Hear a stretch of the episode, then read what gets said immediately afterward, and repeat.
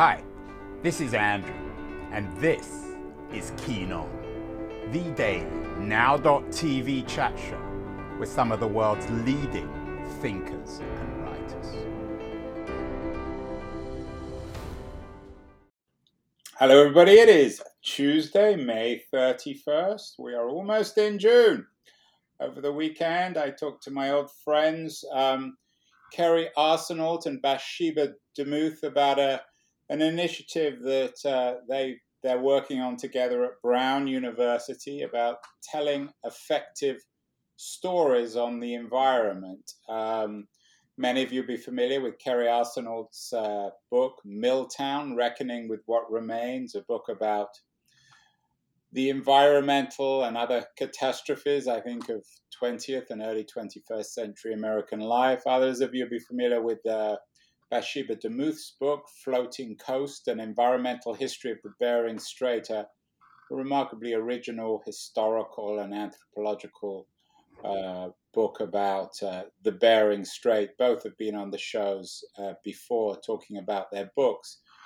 But what they're doing at Brown University, uh, Kerri and uh, Bathsheba, is putting together what they're calling an environmental storytelling studio. They're trying to show academics in particular how to tell credible stories, compelling stories, um, seductive stories about the environment, and I think particularly our environmental catastrophe. They're trying, I guess, in a peculiar way to try to turn academics into novelists. So it's appropriate today that we have a novelist uh, on the show, very creative one, has a new new book out, her first book, Walk the fan, uh, the van, not the famished, Walk the Vanished Earth by Erin Swan. Uh, her day job is as a school teacher in New York, and Erin is joining us from Brooklyn today. Erin, congratulations on the book. It's just out, a first book. Yes. Wow, very exciting. Thank you, Andrew. It's very exci- It's a very exciting day in every way. I, I don't want to pigeonhole you, so correct me if I'm wrong, but I, am interpreting Walk uh, the Vanished Earth as a book about the environment, about telling stories about the environment. Is that fair? Or am I vulgarizing the book? No, I think that's fair. Um, it's about a lot of things. I think it's a little complicated to fit it into a single category. Um, but it is very much about the environment and it is about how our how we as humans affect the world that we live in um, but it is also about lots of other things such as this country you know the country that i live in. It's about family. Primarily i see it as a family saga. Um, but for sure environmental fiction is is very much a part of this novel. For very very briefly don't give away the whole plot but tell me a little bit because it's a very innovative plot. It plays around with time and space in an unusual way. So, so tell me what um, what Walk the Vanished Earth is about. Tell me its narrative. Sure. I mean, my my very brief um, synopsis is that it's a family saga that begins in Kansas with a bison hunter in 1873, and I say that it ends on Mars 200 years later with one of his descendants who's kind of an alien.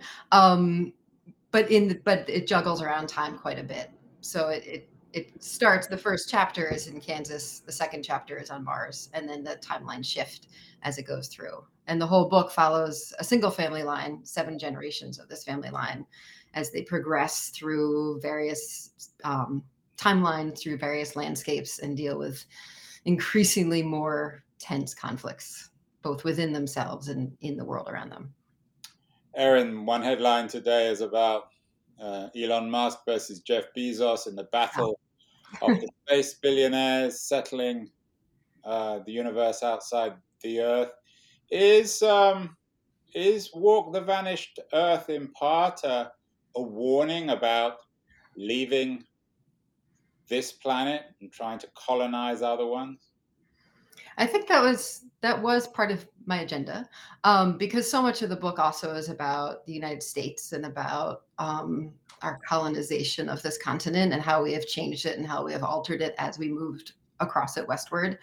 And then uh, imagining what we will do if we go to other planets or you know say if you know there's always talk about going to the moon or you know very much it's a talk about going to mars now so of course i am curious and i'm wary of what that might entail um, because I mean, I can't argue that we've made a a perfect job of it here. So I'm curious what will happen if we decide to to take our species elsewhere. When you say we haven't done a perfect job, are you speaking particularly about Americans? I am. I mean, yes. I mean, I think I think the novel is very America centered. Um, because of course I am American and I live in this country. So yeah, I'm thinking very much about about how we have changed this continent, right? And and the kind of country that we've created for ourselves. But you could you could push the argument further, uh, you know, to humanity in general. Are there particular events that triggered your determination to write the book, inside or outside America? For example, we did a show a couple of months ago with the journalist Scott Carney about his book Vortex, which mm-hmm. About an environmental apocalypse just actually after the Second World War that resulted in what he calls the genocide of three million ba- Bangladeshis. Are there particular environmental catastrophes that really triggered your interest and determination to write this book? Yeah, I mean, uh, a big part of the book was for me was Hurricane Katrina because I remember in 2005, right? I remember when that happened. I had lived in New Orleans um, a number of years before, and then when that happened, it just seemed such a such a, a very acute reckoning might be the wrong word because I don't know how much we actually reckoned with it, but an acute warning to what could happen um, for people in various levels of, of economic stability and in places that are specifically on coastlines. So that for sure was like a galvanizing force for it. And then as I was writing the book, um, there's a section that takes place in 2017, and and I actually wrote that part in 2017.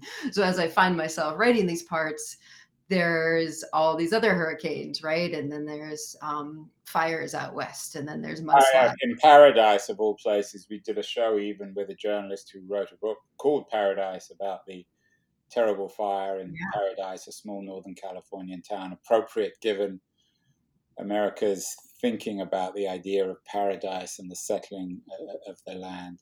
Yeah, and it's terrifying you know you're in the middle of trying to write fiction right um, and then real life events are happening around you and it just highlights the i think the urgency of of the whole question like how are we going to live in this world and how are we going to how are we going to make it more sustainable and it, are we really i mentioned earlier um, uh, Arsenault and uh, Demuth's mm-hmm. initiative at Brown, the environmental story, storytelling studio. I asked uh, one of them what um, w- what novelists can learn from academics, and, mm-hmm. and, they said because uh, I think it was Kerri Arsenault who's a, a novelist, I and she said, "Well, we can learn rigor, data." Did you do a lot of research for Walk the Vanished Earth? It's obviously a creative piece of fiction, mm-hmm. but how much uh, research did you do on the, the current environmental crisis? Yeah, I did. I did research as I went, primarily to make sure I had details right. Um, I think a lot of my research had to do with you know the geography of Mars um, and the and the atmosphere of Mars, and trying to fig- like making sure that I got that cor- as correct as I possibly could. Um, in terms of research about the environment, I mean, I, I a lot of a lot of my research was was fact checking myself. So making sure if you know i mentioned a place with certain kinds of trees that those trees really existed there. There was a spot um, where they're up across the border in the north in canada and i mentioned certain you know flora and fauna up there. So i had to make sure that those things actually existed in that particular part. So a lot of it for me was fact checking very much. Um, and then you know, filter in all the things that I would read on a daily basis. So I got in the habit um, before writing every morning, I would read the headlines in the New York Times to further galvanize me and uh, for what I wanted to say on the page.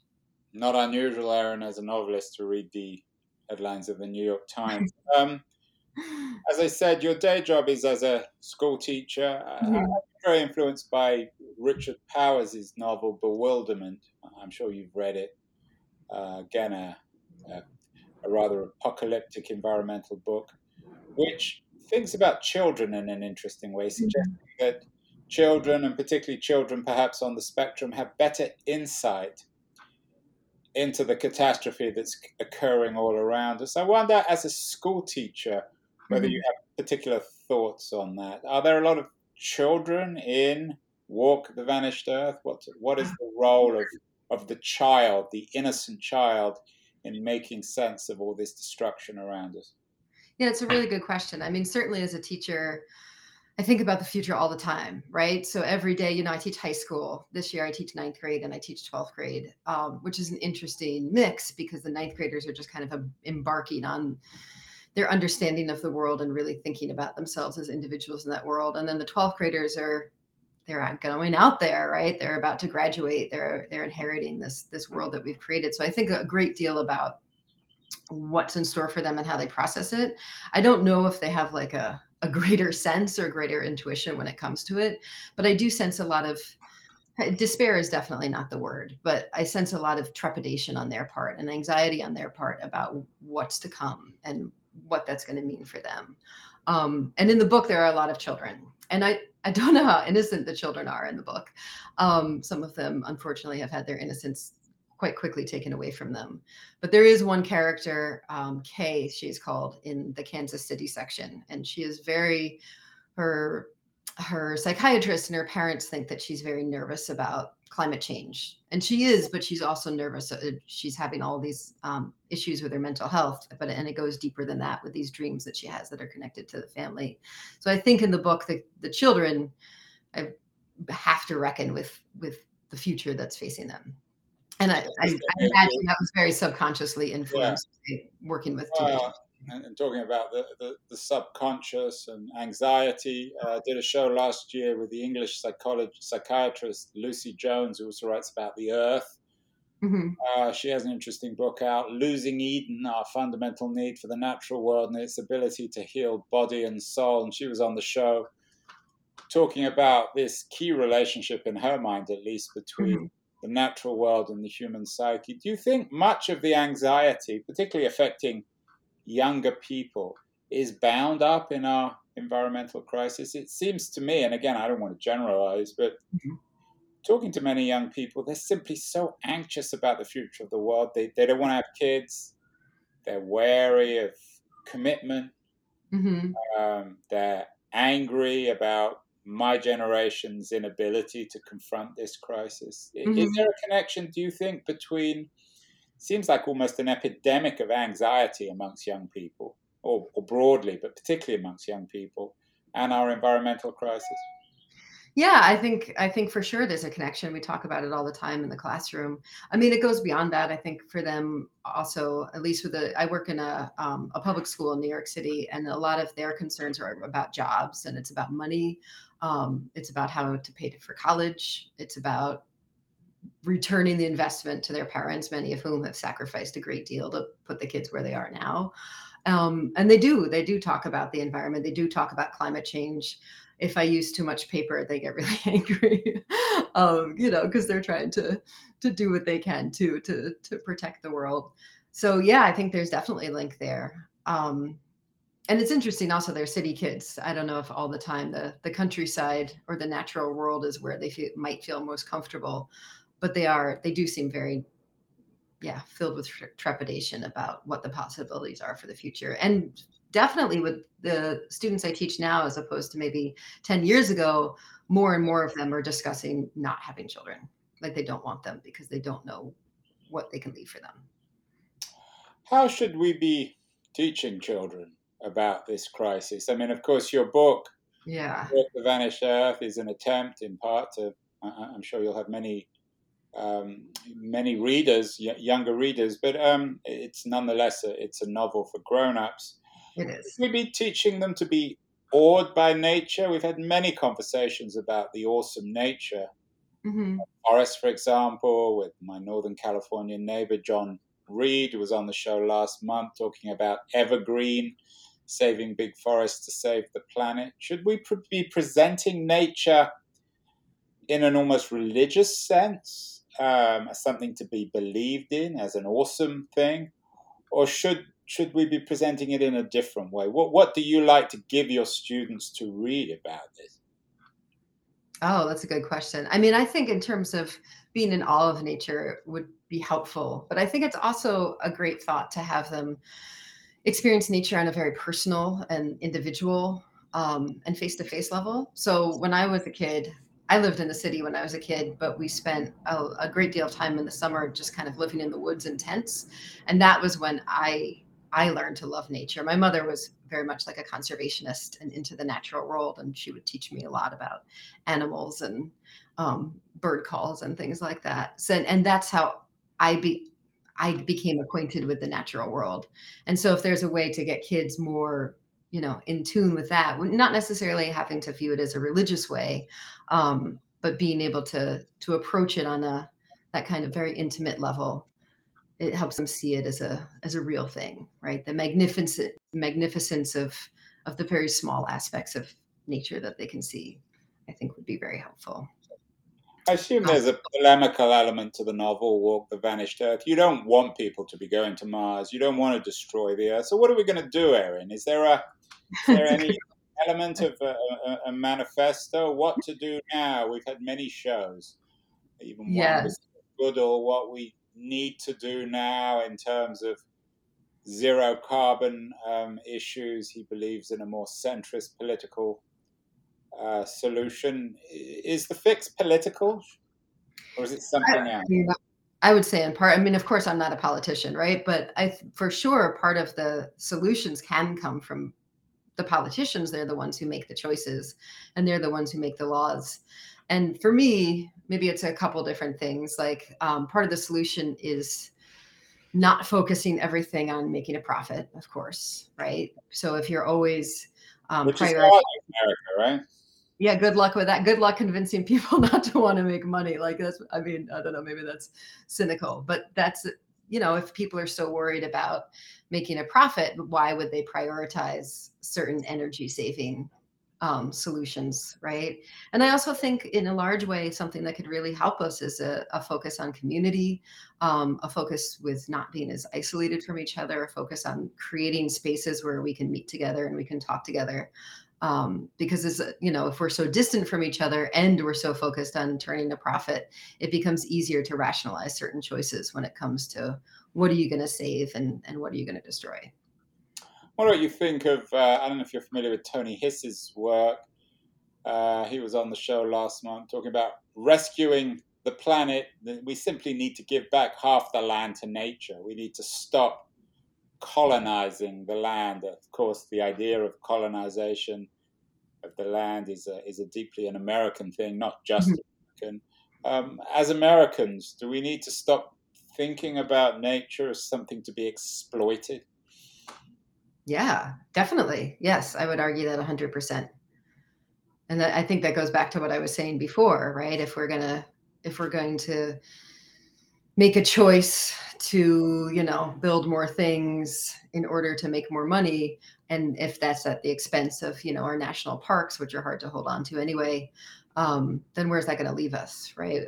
where are we going to get our oxygen from? Where are we going to get all these things that that the natural world gives to us? But then you know it's complicated right? There's a lot of people in the world. So what do you do with all the people? So that's i think that's part well, of the what do do with all the people? We had a show about that we need to bring down global birth rates and have fewer children is there a a demographic angle to the uh, to the book? Do people need to stop having so many kids? Is one of the problems there are simply too many people on this earth, particularly in America? You could argue that. I mean, it's it's probably easy for me to say I don't have children, um, so it's. Although you're surrounded with children, right? I mean, I work with children every day. I don't have children of my own, so it's it might be unfair of me to say, you know, everybody needs to stop having kids because I've already done that. Right? me, right? yeah, it's, too too easy for me to argue that. What would happen there if I gave you a trillion dollars to save the world? We did that thought experiment with oh, gosh. science journalist Rowan Hooper, and he came mm-hmm. up with interesting environmental fixes. If someone gave you a trillion dollars, what would you focus on in terms of not walking the vanished earth, but right. saving the vanished earth? So that it does not vanish, right? Um, I mean, this isn't about I guess the environment, but I would love healthcare for everybody across the world. That would be pretty cool. Um, I think that would go a long way towards solving people's, not solving, addressing people's um, anxiety and despair about the future if they feel cared for and if they feel loved by their governments. And then you know and certainly you know funneling money into into things that will conserve energy that will deal with waste um, that will make products less you know products are made to break right? So that's also a deep problem. You as soon as you're done with your stuff you throw it out and you buy something else so if things can be more sustainable and marketing can change i mean how do you save the world you can i don't know one thing at a time i suppose right um, uh, but those two things I put the money towards very sensible approach from a teacher. Um, Erin, um, quite an accomplishment to write a novel. Many people are called, few are chosen. You've been chosen. The book is out today. Congratulations. Very reputable press, Pe- Penguin Random House. What have you learned about the writing of a novel, finishing a novel? You're also a, a prize winning short story writer, but your day job is as a teacher. Mm-hmm. Uh, what have you learned about the writing of a novel that you didn't know when you began? And, and what advice would you give aspiring first time novelists who might be watching this? Yes, I think um, I've learned a lot of things. One of the most important things I learned was that the hardest work comes with patience. Like that was that was the hardest work I think I had to put into the book. I, I loved writing the book. It took many years. I started it in 2014 as a tiny little short story, and then it evolved and grew and grew and grew. Um, but so much had to do with patience. So if you're working on a project for so many years, and I've been trying, not trying, I've been I've been working towards this goal for about 30 years now. Um, I've been writing seriously that long, so this feels really great. Um, but yeah, that that kind of having faith and persevering, right? So you write your drafts, they're going to need more work. You do more work, that's going to need more work. You just keep going and going and going and you keep persisting and you have some kind of some level of faith faith that someday somebody's going to love it like you love it. And be patient with the publishing process, be patient with your own process. Um, and keep going. Was it worth it or is it worth it? I mean, 6 years of hard work, 30 years of less mm-hmm. hard work. That's a, a very significant investment of time. Oh yeah, I mean it's definitely worth it. It's all it's what I want to do. Yeah, hundred percent worth it. I mean, I didn't I didn't have to sacrifice anything. I just did what I enjoyed doing in my free time, and it paid off. Well, congratulations again. Uh, it's a it's an intriguing new book, Walk the Vanished Earth, and you're going to have a lot of followers. Uh, it's just out today. Um, I know you've got some book launch events. Mm-hmm. You could talk briefly about those too. Sure. Yeah. My my. Know if they want to follow up and see you, we're, we're talking, as I said, on May 31st. You've got an event tonight, and then you've got one on June 1 and June 5th. Yes. So my in-person book launch is tonight at Powerhouse Arena in Dumbo, Brooklyn. You are more than welcome to come see me. Oh, I'll be talking nights. I know we have a a lot of people listening from and watching from Brooklyn. So go out and see Erin, buy a book, shake her hand, congratulate her on a remarkable achievement. Please. Everybody I know will be there. It'll be great. super fun. And yes. then the virtual uh, events uh, Odyssey and mm-hmm. uh, NYDC reading. Yeah, the NYDC reading will be in person too. That's a, that's a reading on Sunday, like part of the reading series um, in Greenpoint. And finally, Erin, uh, obviously everyone needs to read your new book, uh, Walk the Vanished Earth. But what else should people be reading? What are you reading these days about the world? sure. An avid reader. I'm sure you're enjoying reading, having finished your novel. Yeah, I read all the time, constantly. So um, I have books next to me. I can do a little show and tell. Um, yeah. So the book I'm reading right now, I started it this weekend, is Unlikely Animals. I like animals, so this works out really well for me um, by Annie Hartnett. And I just finished, this is probably no surprise, but I just finished Sea of Tranquility by Emily St. John Mandel, who I'm a huge fan of. This is also, this is. reviews have touched on those. Uh, so anyone who likes Emily uh, will like your work too. It's a great book. Yeah. Time travel, human story. I mean, it's got everything. Um, and then a fellow debuter, I also recently read this beautiful book, Brown Girls, which has a collective, um, like a we uh, first like a plural first person narrator, which is amazing. It's about girls and queens, and I thought it was incredible. Um, and I'm going to give a shout out to my agent, Danya Kukafka, who is also an author. Um, and this is a book about a serial killer told mostly through the voices of women in his life. And then finally, I mean, this this is only a very small selection I read all the time. And then this book, The Sentence by Louise Erdrich, it's a ghost story set in a bookstore. So it had everything that I enjoy in a novel.